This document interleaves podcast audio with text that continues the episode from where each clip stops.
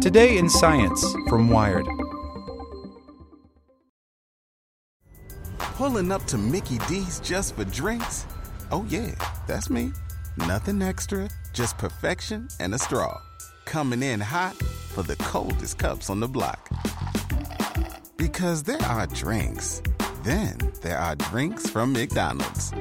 Mix things up with any size lemonade or sweet tea for $1.49. Perfect with our classic fries.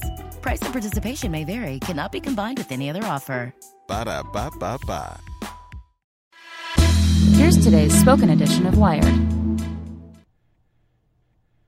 Palo Alto Networks has the broadest, most comprehensive cybersecurity for private cloud, public cloud, and SaaS environments because secure clouds are happy clouds. Protect yours today at go.paloaltonetworks.com slash secure clouds.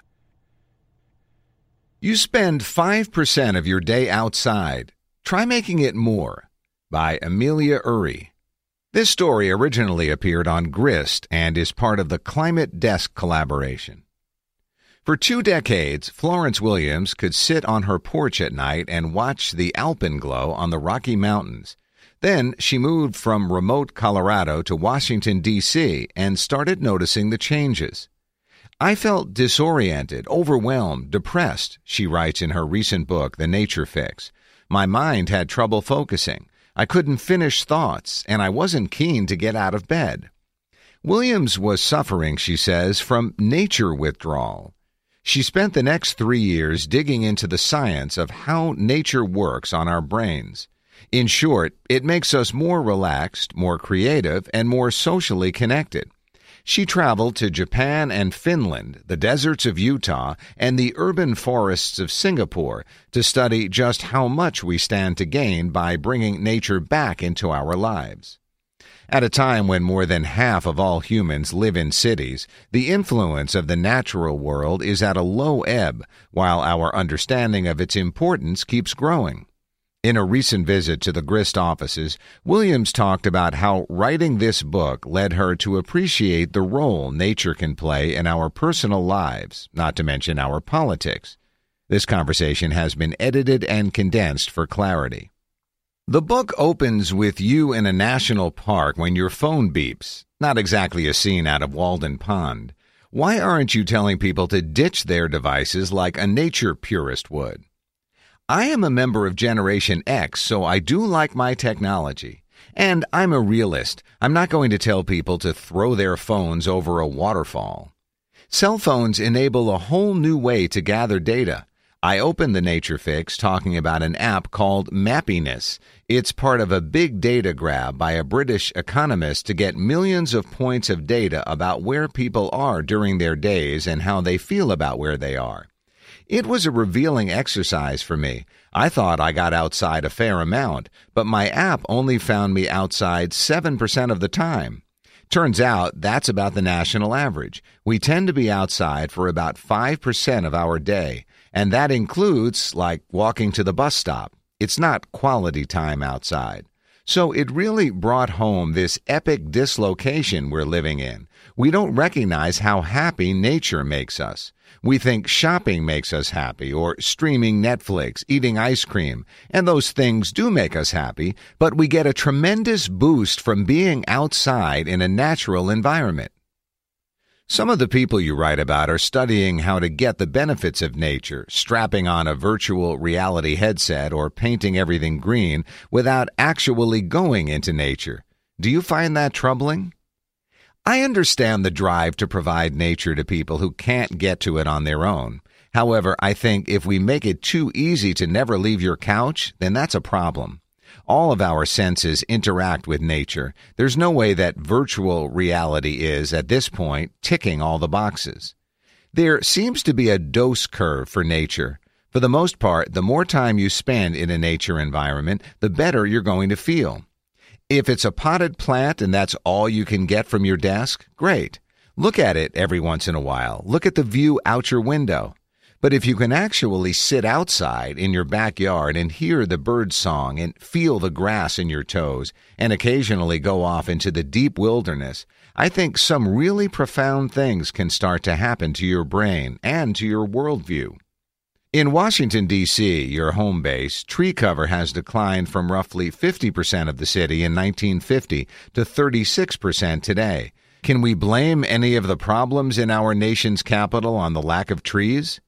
Yeah, I want to start a campaign to bring potted plants into Congress. I think all those congressional leaders need to go on a little field trip.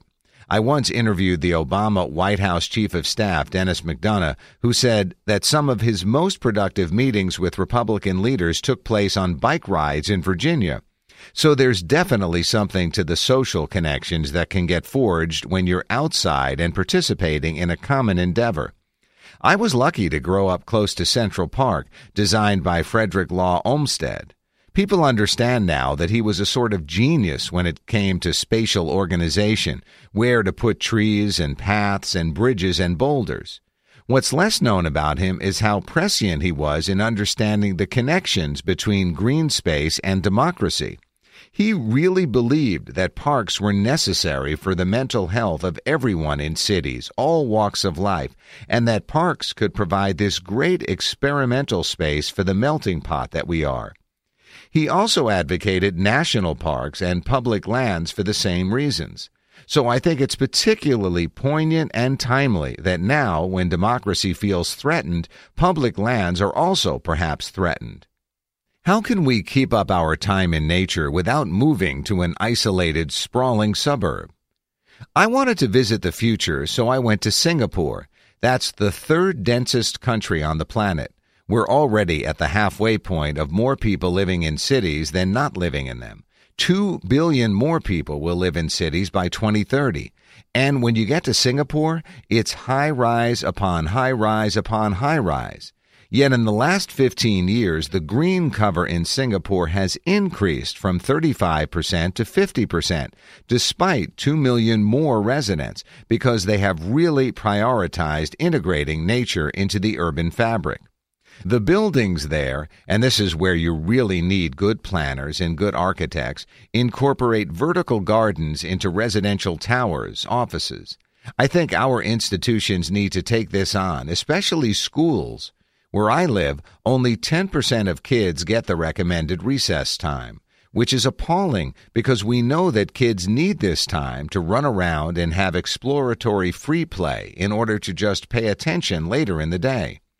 Kids in Finland who have the highest test scores in the world get 15 minutes of recess for every 45 minutes of class time. And the teachers are like, well, duh, of course we do that, because otherwise the kids can't pay attention and can't sit still. Yet, when you talk about why Finland has these test scores, that almost never gets raised. We're living in the largest mass migration in history, the movement to cities. At the same time, it's the movement indoors, and that has these tremendous public health consequences that we're just beginning to understand. What's your best piece of advice? If you have kids, the most important thing you can do is get your kids outside often enough to develop their love for nature. You will be giving them a gift they will have their entire lives. In terms of yourself, similar advice. Go outside more often than you think you want to you will reap the rewards in increased mood, increased social connection in your relationships. But I wouldn't beat yourself up if you can't do it all the time. Just be open to understanding that there are times in your life you might need this connection more than other times. I think that especially if you're struggling with depression or you're struggling with grief, consider the natural world as one of your interventions. For the ones who work hard to ensure their crew can always go the extra mile and the ones who get in early so everyone can go home on time. There's Grainger, offering professional grade supplies backed by product experts so you can quickly and easily find what you need. Plus, you can count on access to a committed team ready to go the extra mile for you. Call, clickgranger.com, or just stop by. Grainger, for the ones who get it done.